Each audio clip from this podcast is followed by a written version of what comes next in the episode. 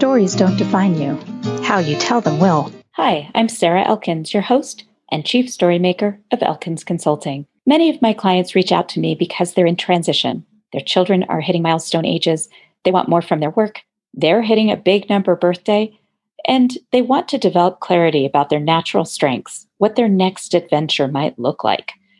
In this series, you'll hear me ask my guests questions to dig deeply into the stories that shaped their lives, stories that uncover patterns and may unveil insights into dissatisfaction and also where their strengths lie and where they found and continue to find joy. This podcast's intention is to have listeners think of their own related stories and how they tell them, discovering the internal messages that are limiting their success, and discovering how to shift their stories so they become positive life lessons to move them forward. If you're curious about what it would be like to work with me, visit elkinsconsulting.com and schedule a one time 90 minute StrengthsFinder session. Well, today is kind of a special day. Um, I get to interview my friend John Dunya, um, who is known as the Shame Doctor. And the reason this is special is because we talked about two years ago about um, his being a guest on my podcast, and it never really happened.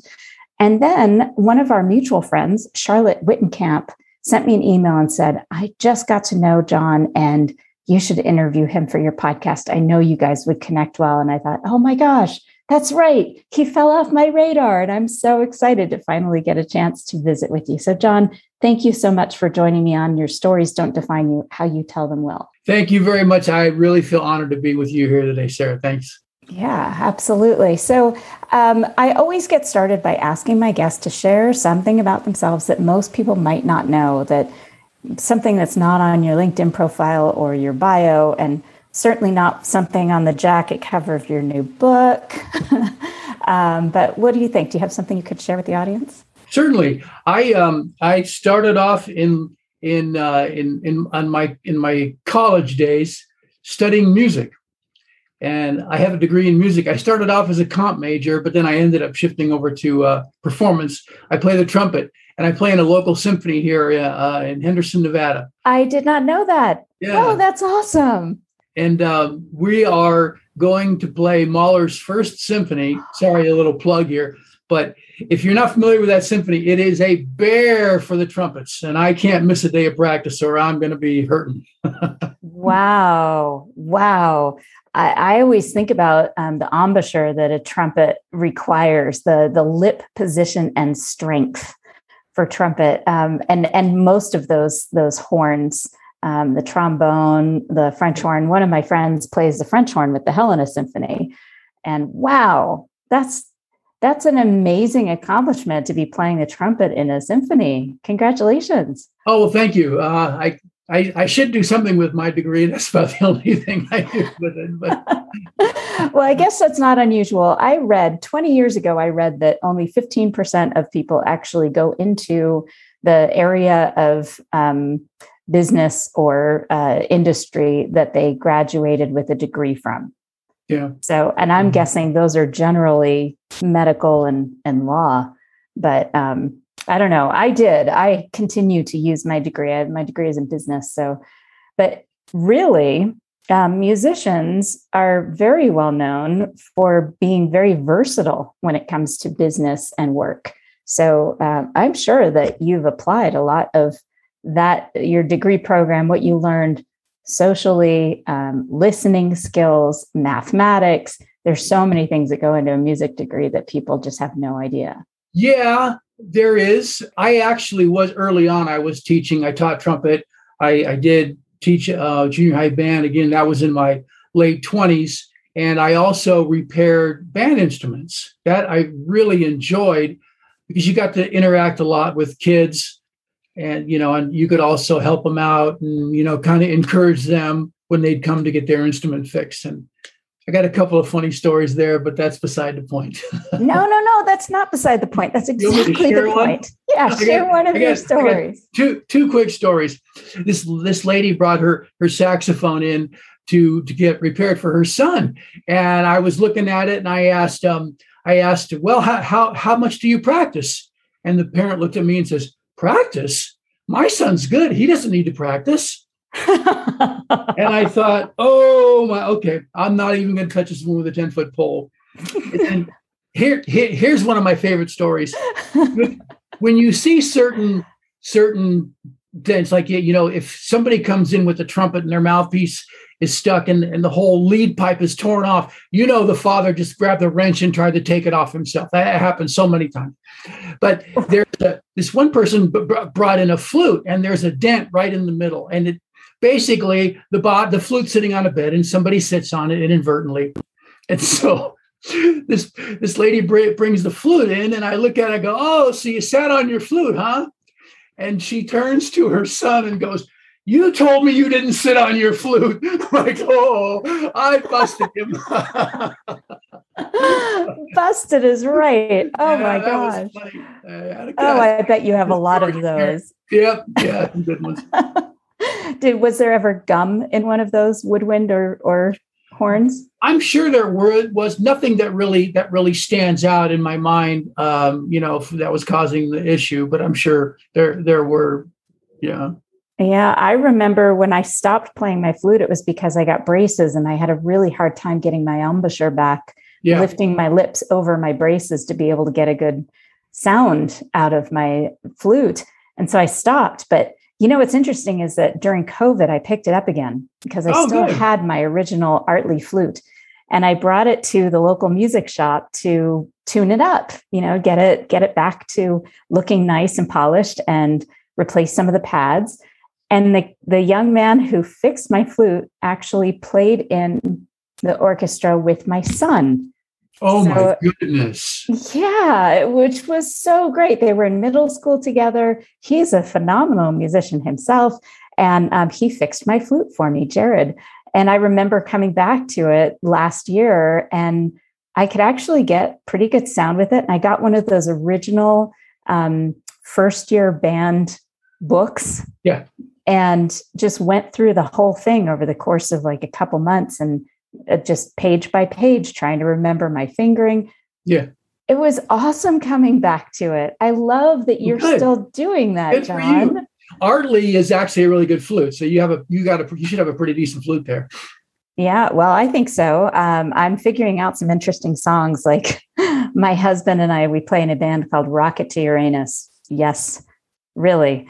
And um, he plays the guitar, I sing, and he sometimes they'll do some instrumentals like the song Tequila by the Ventures. Yeah. And um, I learned some of the melody of tequila on my flute. So when we eventually start performing with that band again, I'm thinking, wouldn't that be fun to whip out my flute and play on one of those instrumentals? So sure, absolutely. Yeah. Oh my gosh, we could talk music all day, but that's, yeah.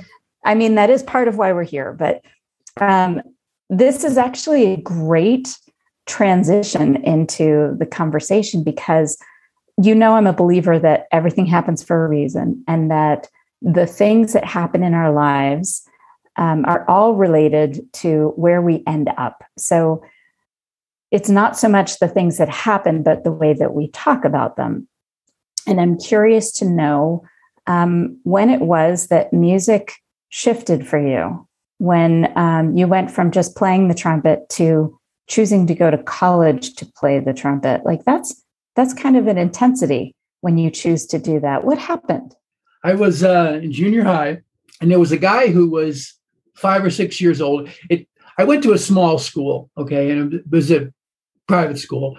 And you know like i had seven people in my graduating class okay. So wow. you, and most of these people also were part of an organ a sports organization so i knew him. There, there was a guy who was about five years older. His his his little brother was was a friend of mine and he was in this room playing switched on bach now i don't know if you've heard of switched on bach but it's it's bach done on a moog synthesizer and i walked in and that music just blew me away um, I had already I I had taken trumpet in fourth grade. I started this private school in seventh, and I started taking piano just because I enjoyed music. I wasn't really thinking about it, but I heard that switched on Bach, and it just it just shifted things for me. Uh, the the piece there, the very first first piece on there is called Sinfonia to Cantata Number Twenty Nine, and I love it so much. It's actually the ringtone on my phone. Still. Yeah. Wow. And- Seventh and- grade. Yeah, well, that that that could have been eighth grade, but I because I was thinking about studying math. You know, I was always really good at arithmetic. Boy, algebra was another thing, but I was I was I was quick, and so I thought, well, I'm going to study math. Then um, that music just blew me away, and I started writing music and got really interested, and became just a, pretty much a classical music uh, nerd junkie. That's all I ever listened to, and that really was the that was that was the chain, the catalyst that got me to to shift my thinking to I'm going to study music. Wow. Yeah, Uh, Well, as I mentioned, you know, that relationship between mathematics and, and music is very common. I know a lot of engineers, like software developers, that are musicians. So I find that really fascinating. So I'm imagining you walking into this room and hearing this symphony, this Bach. Do you remember the kid that introduced you to it, the the older brother of your friend Yeah? Why? yeah. What was it about him? I mean, clearly you had some appreciation or uh, you looked up to him in some way. oh yeah, remember definitely. that? Yeah. What was that He- relationship? He himself is an amazing musician. In fact, um, I don't know if you've heard the game EverQuest. It's an older uh, Yes. video game. He actually wrote the music for that for Sony. Um, but Wow. at the time, he played trombone, he played guitar, he played piano, and was an incredible composer. He was probably a junior in college at the time, but um, this guy just just phenomenal. He he was get, he was going to actually develop video games that would help people teach music to help them music. But this guy, he he's probably still at in the I don't I haven't I haven't really contacted him much over the last uh, ten years, but he's he's just when it comes to music, he's he's there. He's he's just he's just Wow. amazing. Yeah. Wow. You think about the influence that that young man had on you in such an instant moment and then to continue that influence. I just got a chill. That's just Oh really? so Yeah. cool. Well, you know, think about it. There are so many times we don't know the influence we have on people. We just we can't. And he may know to a certain extent, but if he heard this, he'd probably be really surprised to hear how uh, Po- uh, the intensity uh, of that. Yeah, possibly. I mean, we, we did a lot of. Th- I remember we were practicing trying to trying to get perfect pitch because it was something that you could acquire. So I I had done that with him, and I mean he I I we kind of worked together because we were both part of this organization for a while. So um so I you know but he he may be surprised to know that that was the influence. But um yeah. yeah, he he was certainly a, a good influence because the he was just, he's just phenomenal. I mean, he could hear stuff, play it, write stuff. I mean, he was just just incredible. Well, we might just have to um, look him up. If you think about it, you want to share his name with me. We oh, might sure. just have His to look is him up. is it's a Jay Barbeau, B A R B E A U. yeah. Okay. So we'll I'll go ahead and look him up and maybe add a link or something to see what the what was the name of the game again? EverQuest. EverQuest. I'll look Yeah. that up and um, we'll include a link in the show notes on my Okay. blog for this podcast episode. That's awesome.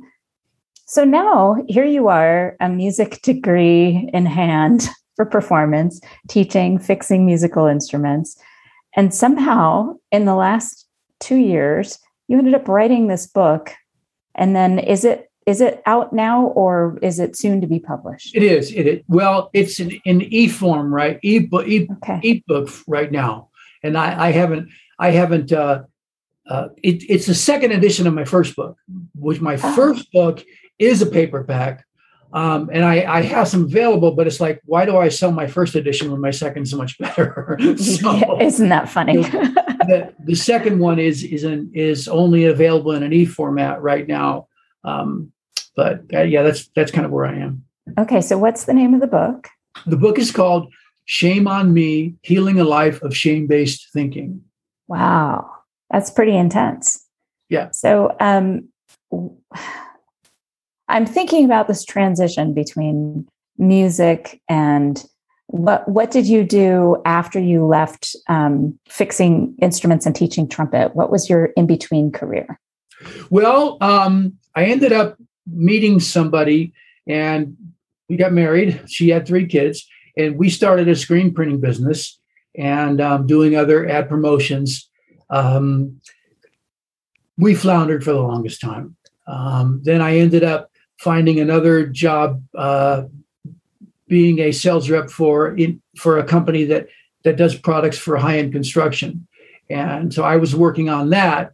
Um, then in about 2000, that's when I went to work again, going coming back to my music career for the music store um, in Las Vegas and doing doing repair, and I did it for about four years. Where this other this other job that I was doing started taking off, and I I was able to to leave that. Not that I didn't like it, I just I just wasn't going to um, to really make a lot of money in that right. it, field. I had, yeah.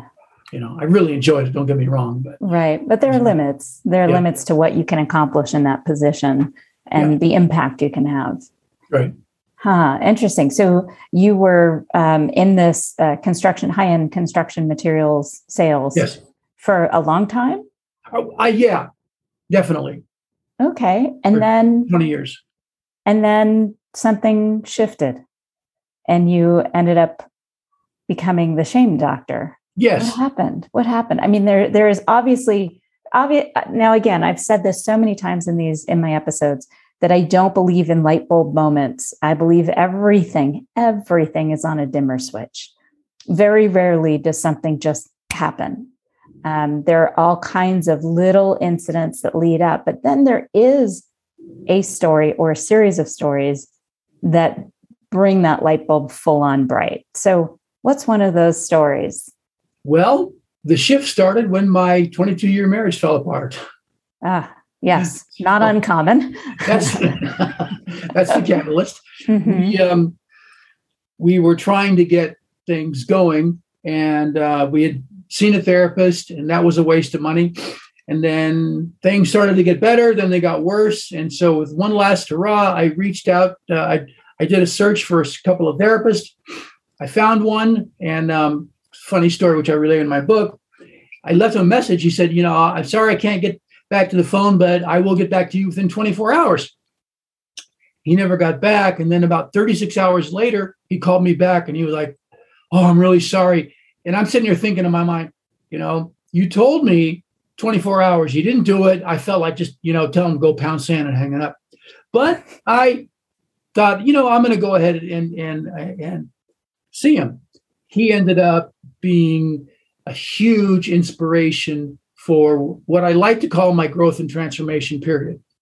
Um, he provided me with the tools to help me understand where, you know, where the issues were, where what I refused to see, what all and all these kinds of things, and that really that um, that connection with again his his uh, he's Dr. Shannon Smith.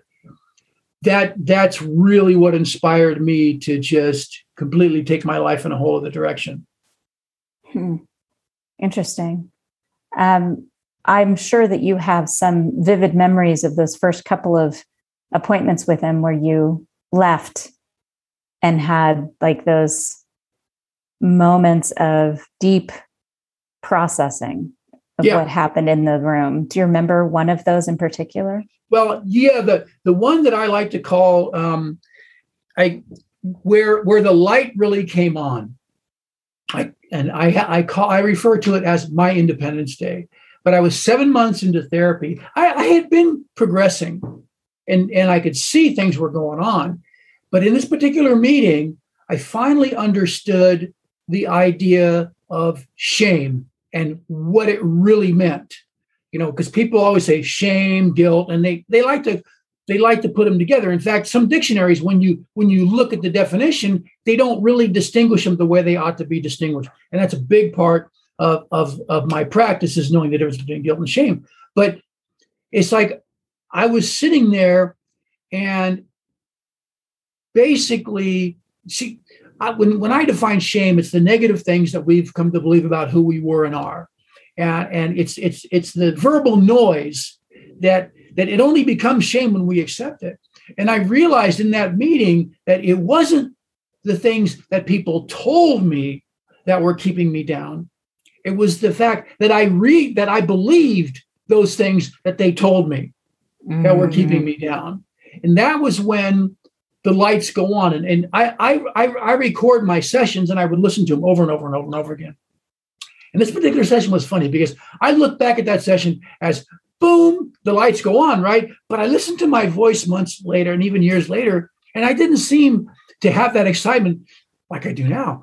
And, and I, I put it this way I don't know what, I don't go to as many sports games anymore at night, but back in the day when they had those, those, uh, whatever lights, the, the lights, when they would go off, it took a couple of minutes for them to cool down and then you turn them on and they'd start off really dull and then they'd get brighter and brighter and brighter. Soon it got bright enough for the game to commence, but it wasn't 100% bright.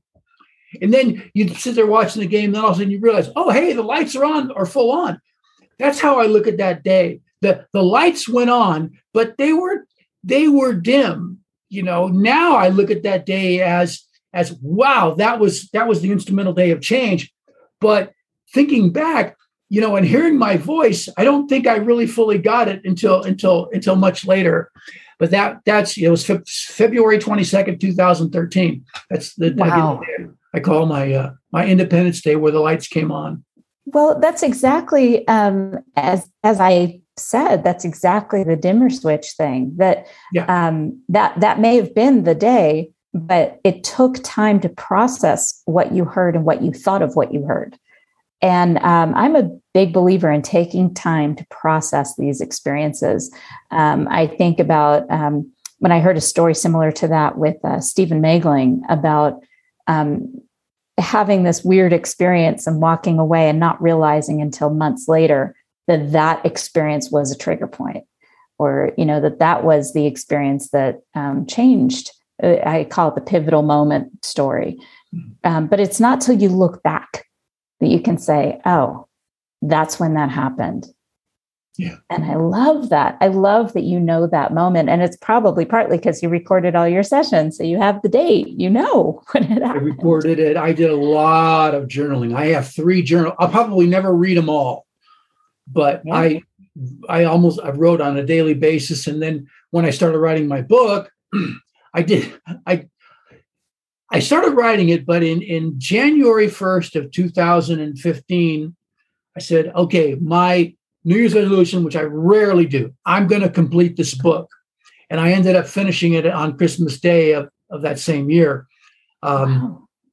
Yeah, but I, I, I worked from three in the morning to five in the morning because I had my day job. It's the only time I had to write, and I would I would write every day, and uh, sometimes throw away stuff. Like I ended up, I ended up rewriting chapter seven two times, and it's the longest chapter. Three, maybe three times. Yeah. So it it was it was um it was it was tough. It's one of those things where, man, I just want to give up. And then you're you're all through, and you're like, ah, is it, you know? It, eh, but I I persevered and got through, and I'm so glad I didn't because mm-hmm even writing the book really did a lot. I mean, I, I, I even stayed in the very end of the book. Even if nobody ever reads, reads a single word from this book, I still feel it, it has done me a lot of good because it took my journey and it it made me sit, like you say, and contemplate and think about it.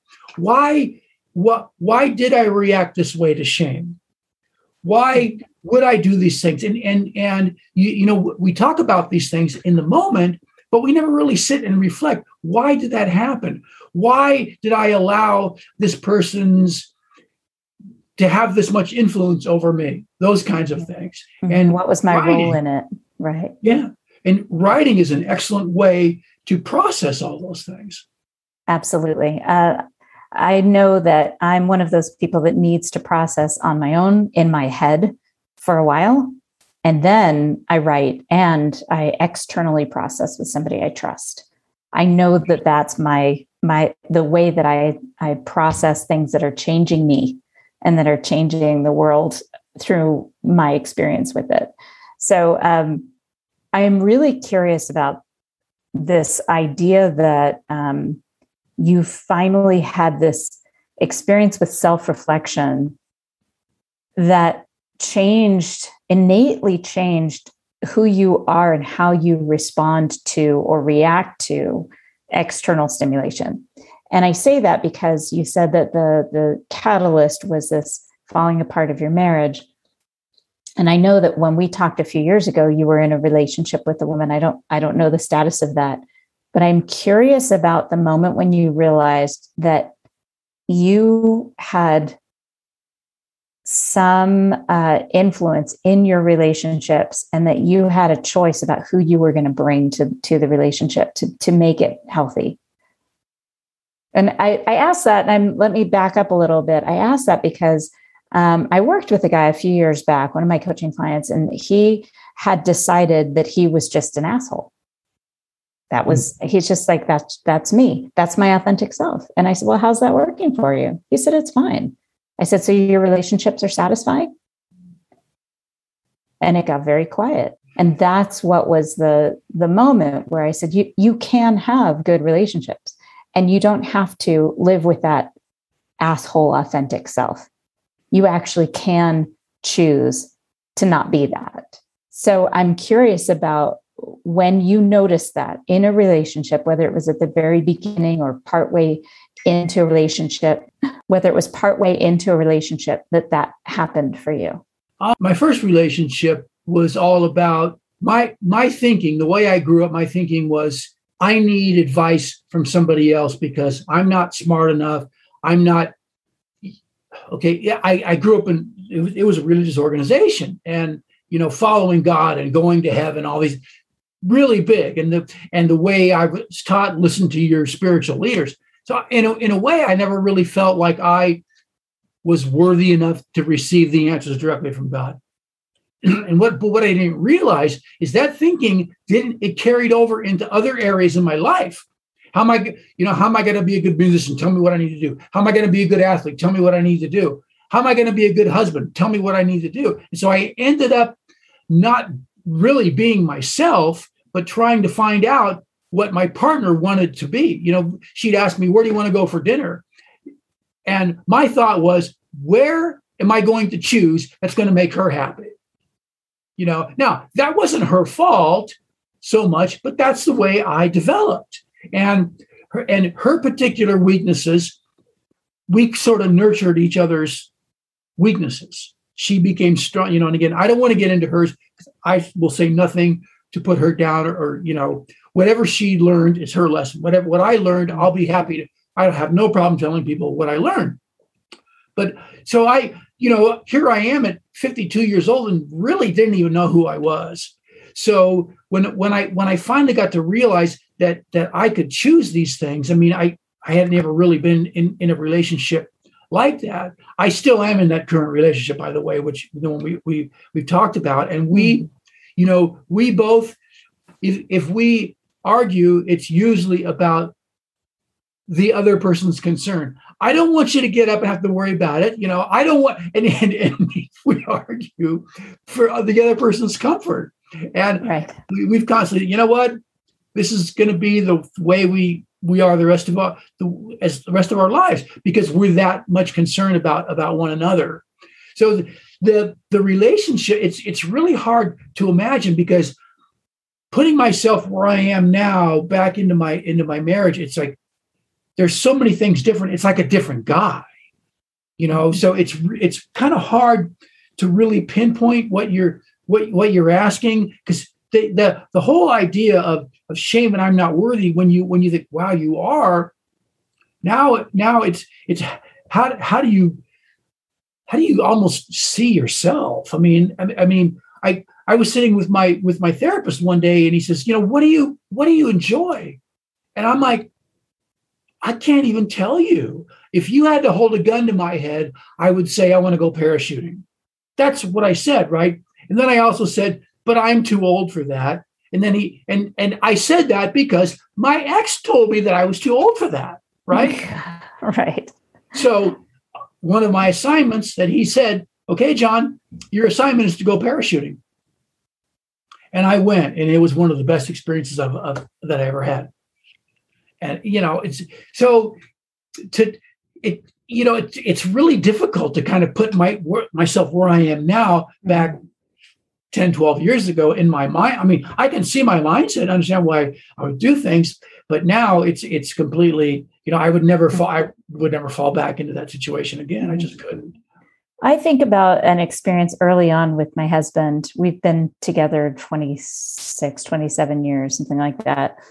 And he's a dozen years older than I am. And I was 25 when we met. I remember I was probably 26 when we were on um, we were on the highway going up from Washington, D.C., up toward Wilmington, Delaware to go see my aunt. And it was after work. We were going to have dinner with her, but we had waited until I think seven to leave because we knew if we left at five, it would take us two hours to get there in traffic. If we left at seven, it would take us one. So, oh, we'll just leave at one and or at seven and not get stuck in traffic and actually, you know, get there faster earlier than we would have otherwise in some yeah. cases. But anyway, we're we're driving on the highway and I'm really hungry and I can feel myself getting hangry, right? My my attitude is dropping, my energy is dropping. I'm starting to get headachy. And I said to my husband, well, boyfriend at the time, I said, "Gosh, I'm really hungry." He said, "Yeah, me too."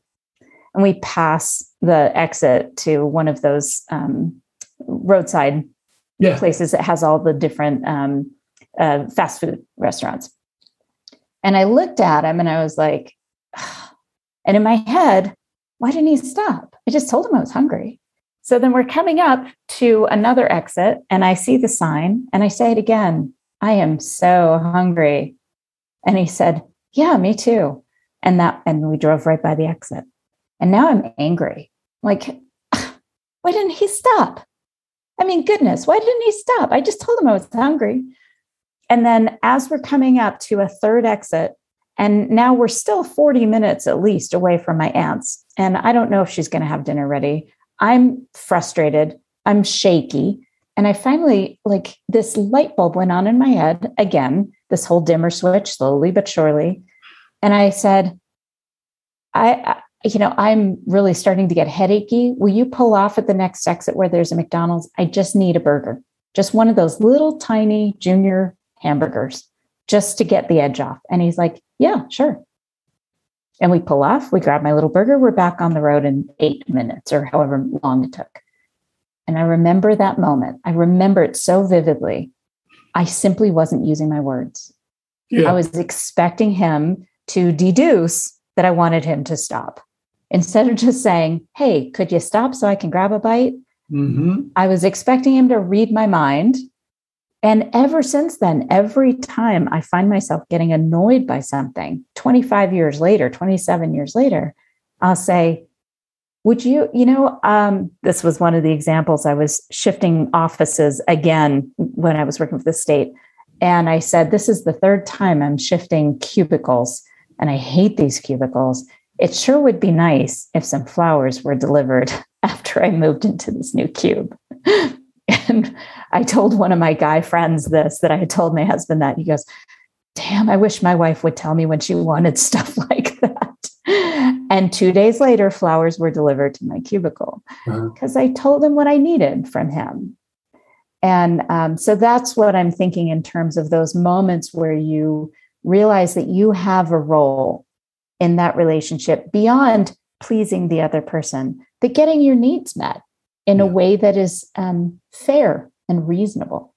I I always view things through the lens of shame. That's the one thing that you know I, I talk about in my book, where um, where it's like I'm looking through sunglasses, and everything I see comes through these glasses, right? But these sunglasses sort of have a filter of this idea of shame, and so it all gets perceived through this idea from from the unworthiness side of shame because again shame has ha, gives you feelings that range from total unworthiness to complete arrogance mm-hmm. and so mm-hmm. you you know mine has always tended toward the unworthiness side so everything that comes through it's like okay well am i worthy for this you, whatever whatever question to to put myself down um, you know kind of things and in my current relationship, we we both have that sort of of well, my needs aren't that important, and so we don't say anything, and consequently, we're in that car passing the exit. you know, and and we we both tend to be that way. When if I would have just said, you know what I'd like to do, or if she said, you know what I'd like, perfect. And, and now it's like I'll tell, look, I'm going to the store. Tell me what you want me to get. You know, and that's and that's fine. I don't have any problem. Get what you want, but just tell me, please. exactly. Use your words. Please use your words. I think that's really interesting when you talk about that from that point of shame, because I the you caught my attention when you said it's it usually goes either one direction or the other toward the unworthiness or to the arrogance which is that false sense of confidence correct and and i see that a lot in um, particularly in men but i see it in women as well so i'm curious um, when you've seen that show up what does that look like? When i see it show up in me? Uh, in the arrogance side. I don't know if that oh, shows the, up in you oh, but in maybe yeah. one of your clients or another story that you've experienced with somebody else who who struggles with shame and doesn't know it yet. The the arrogance see that's that's the, the issue with the arrogant side is because you have this feeling that you're right. So when you're always right how do you know when you're wrong? I there was there was one thing in my life where i was truly arrogant and and and, um, and I'll, I'll share that to give an understanding and that was with with the religion that was involved in this organization. I mean, it didn't matter if you were a Christian. If you didn't follow it the way we established it, you were going to hell.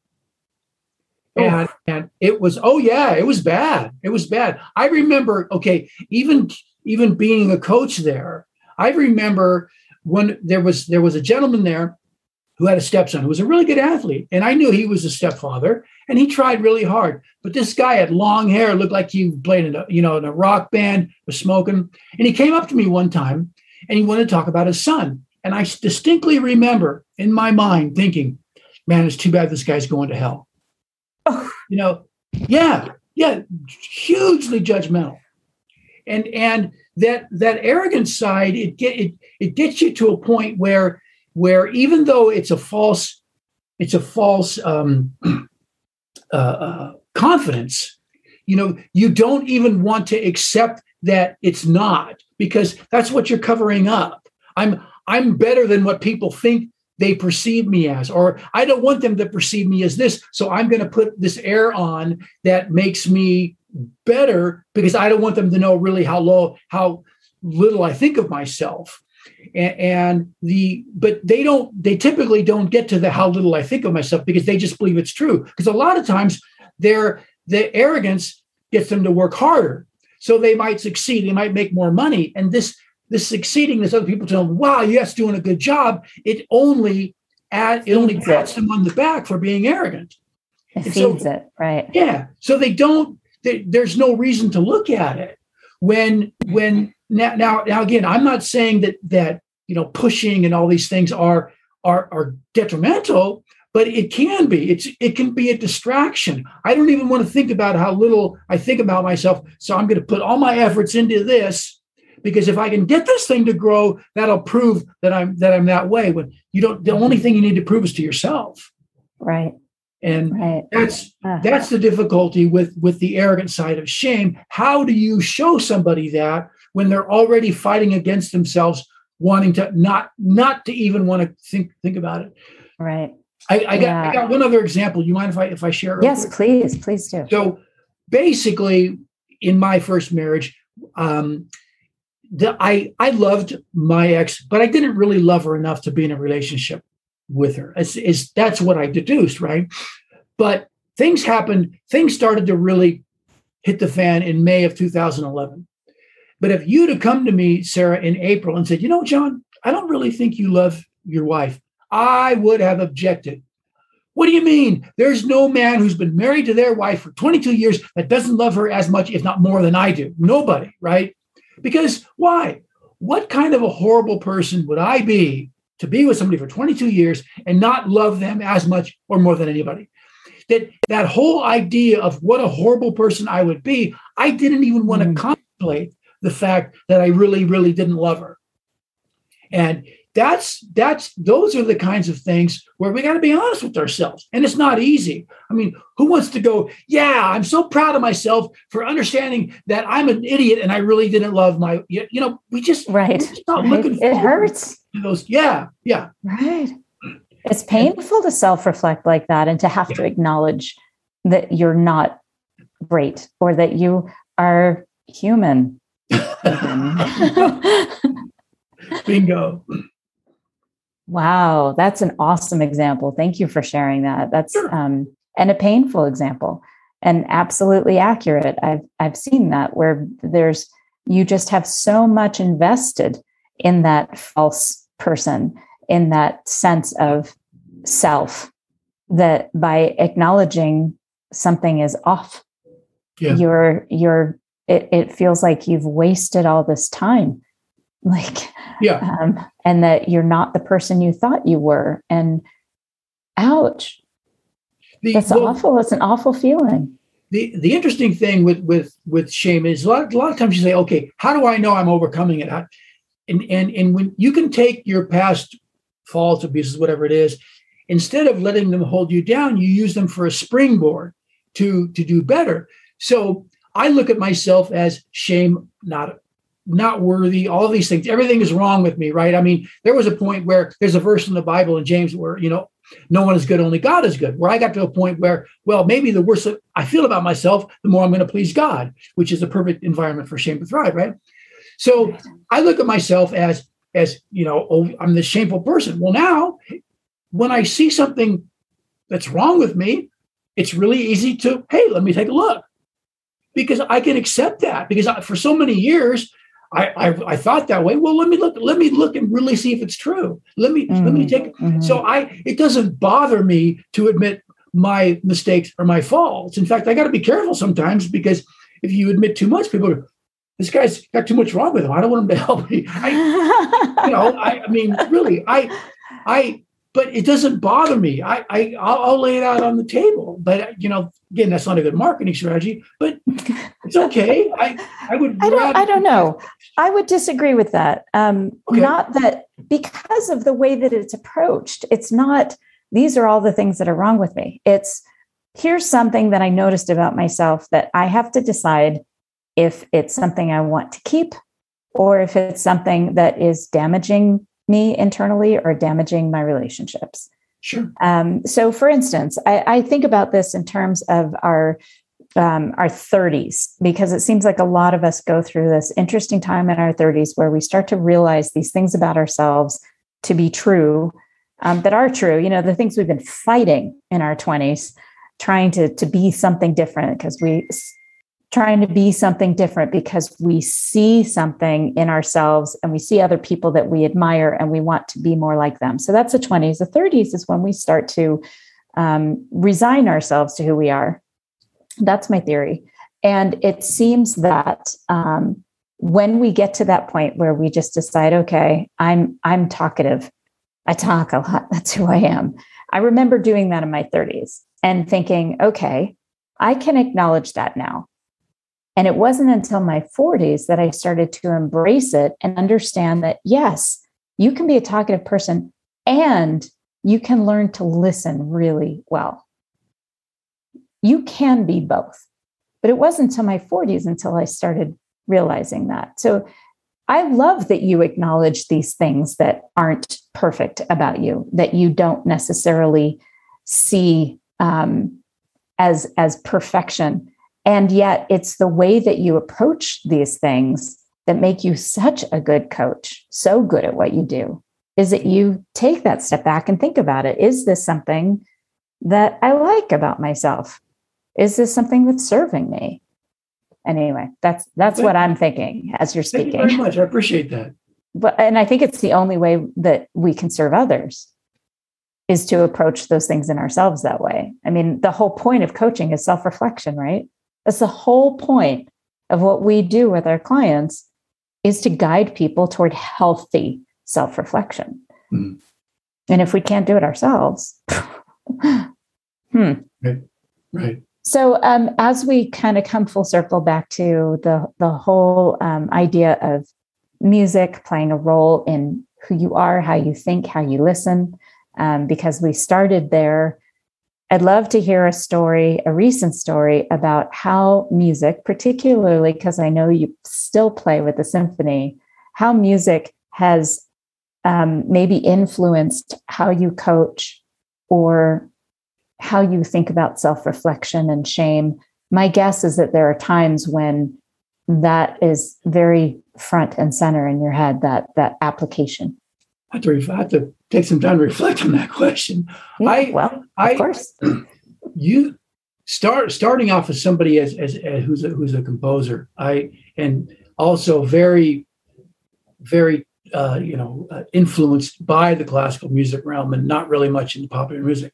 I I I listen. I'll listen to like for instance, what we're playing Mahler's for symphony, and Mahler was a very philosophical kind of a composer, a lot of kind of stuff. So I, I, I'll listen for those kinds of things, but a lot of time it's just how it makes me feel. You know, if I'm if I'm work if I'm working at my desk and and I I get tired, I'll put on a piece that I know is gonna is gonna get my blood going. and mm-hmm. and in, in, in, a positive way, in, in right. an inspiration awakens way. you, right? Yeah, yeah. Um, but as far as my reflection, I don't know. I I for me, most of it is done when I write. Mm-hmm. And and and like like you say, you like to mull it over in your head and then you put it on paper. When I put it on paper, that's when I'm mulling it over. Because so, you know, thankfully with word processing, it's not a typewriter anymore. We can go back and change without having a lot of strike throughs and all those kind of corrections. Because you know, I you probably know I post articles on a weekly basis, and and sometimes I'll go back and read some of something that I've done. I'm like, wow, I wrote that.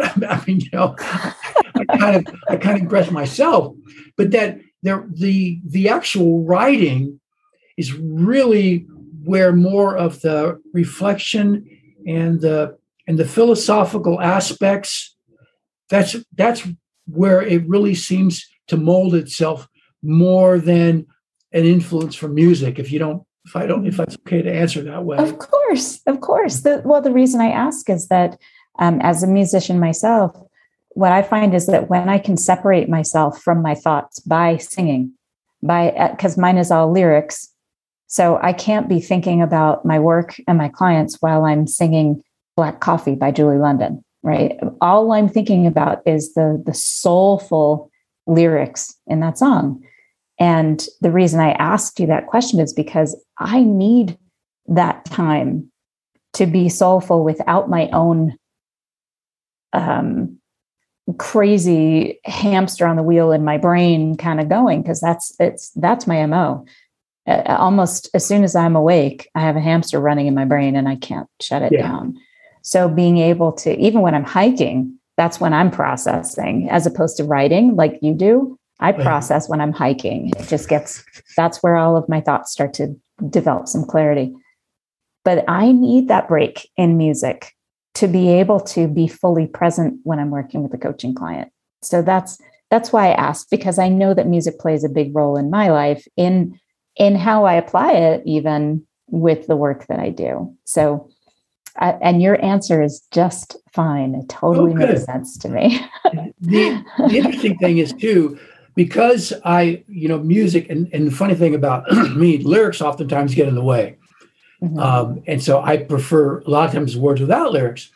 But when I'm working on something that takes concentration, I can't like writing, I can't have music going on because because the you know being a, a former composer, I'll hear something and I'll listen for the chord progression, I'll listen for the way it's arranged, and it distracts me from what I'm doing. And I'm really easily distracted and and I not and not very good at multitasking or what uh, Melissa Hughes calls it, you know, multi-switching. But multi-switching, right? yeah, she, she, doesn't believe that that multitasking is is is possible, and, and I agree right. with her. That's a whole other story. But I'm really bad at it, so I I can't. I got to close my door. I can't have I have to have silence when I'm when I'm doing something that really, like I say, takes a focus, like writing, or if I'm working some kind of mathematical kind of stuff with you know with what I'm doing. I I can't listen to music because it'll it'll just it'll just take me right out. Uh, That's so interesting. Yeah. Yeah. Well, we all process things differently. We Yes. all need different uh, stimulants around us to, or not having stimulants around us to be able to focus. My husband's more like you. He needs quiet and um, like all focus time to be able to do his writing. Where if I am sitting in a coffee shop and there's a whole bunch of stuff going on around me, that's when I get my most incredible work done. Yeah. so opposites. So, John, just to wrap this up, let's come to um, kind of a I don't know if you have another story you want to share about your book, or if you want to just share with our audience, with the listeners, how for how people can get a hold of you, where they can get your book, um, anything else you would want listeners to know, either about you or about the work that you do. Well, uh, thank you very much. If you don't mind, my my website is shamedoctor.com. So that's kind of easy to remember.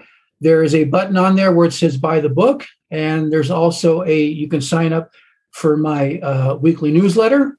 And um, my email is john. Those are the, the best ways to get a hold of me. And um, I really enjoyed writing this, re- redoing the second uh, edition. And I don't know if you know Susan Rooks from LinkedIn, Of Um, course. but she edited my book and another nice connection from LinkedIn. And she's actually one of my biggest promoters uh, Mhm. for the book. But I, I again, it was it it was um, I really enjoyed rewriting it, and I'm gonna I, I have plans for the future, which I won't I won't divulge now for for a- for a lot more writing because I just feel that writing just seems to be the the gift even more. It's it's really actually overcoming my music um, to the point where I think I'm going to have to stop playing pretty soon because I'm going to be spending so much time working on this on, on the writing aspect and you know developing little workbooks for people who are in particular situations like in toxic relationships that they can help get out of those things. Um, Mhm. that's that's where my focus is is going to be not just on the shame aspect but the healing. That's another huge part which really we really didn't get into but you know we talk so much about healing but what does it mean? How does it happen? And people people rarely delve into those kinds of into those answers Well, and they have to start by acknowledging the shame in the first place, which I think that's kind of what your first book is, is um, allowing people that space to acknowledge that, to, Yes. to know that what they are experiencing is shame as opposed to guilt or imposter syndrome or other things that it could be. Um, just being able to put a word to it. I think a lot about uh, grief in that way that if you can put the word grief to something you're experiencing, then you can start to heal. But you can't do it until you name it. And, and so I think that's what that was my experience with working with you, hearing about what you were working with, um, reading some of your articles. So I'm I, I haven't read the book yet, but I will be reading it. And um, so thank you for writing it. I know that it will serve a, a great purpose, if, and it already has. thank you Well, this has been lovely. John, thank you so much for joining me. thank and you for inviting me it really has been great i've really enjoyed it sarah Absolutely. And just so our listeners know, I will have all those links that John mentioned, the shamedoctor.com, um, and the click here for his book, to buy his book. I will have all those links in the show notes on my website, elkinsconsulting.com. Are you ready to start your story portfolio so you have the right story ready to share when the opportunity presents itself? When you're ready to get started, my book, Your Stories Don't Define You How You Tell Them Will, is available in all the regular places, and the audiobook version is available on Google Play and on my website, elkinsconsulting.com. As a special bonus for listeners, the audiobook includes two songs recorded by my band, Spare Change, in my living room in Montana. Also on my website is a free podcast interview checklist. It's available to download to make sure you make the most out of your next podcast interview. If you enjoyed this podcast, please feel free to rate the podcast and leave a review. And let me know that you've done it so I can thank you properly. Thank you.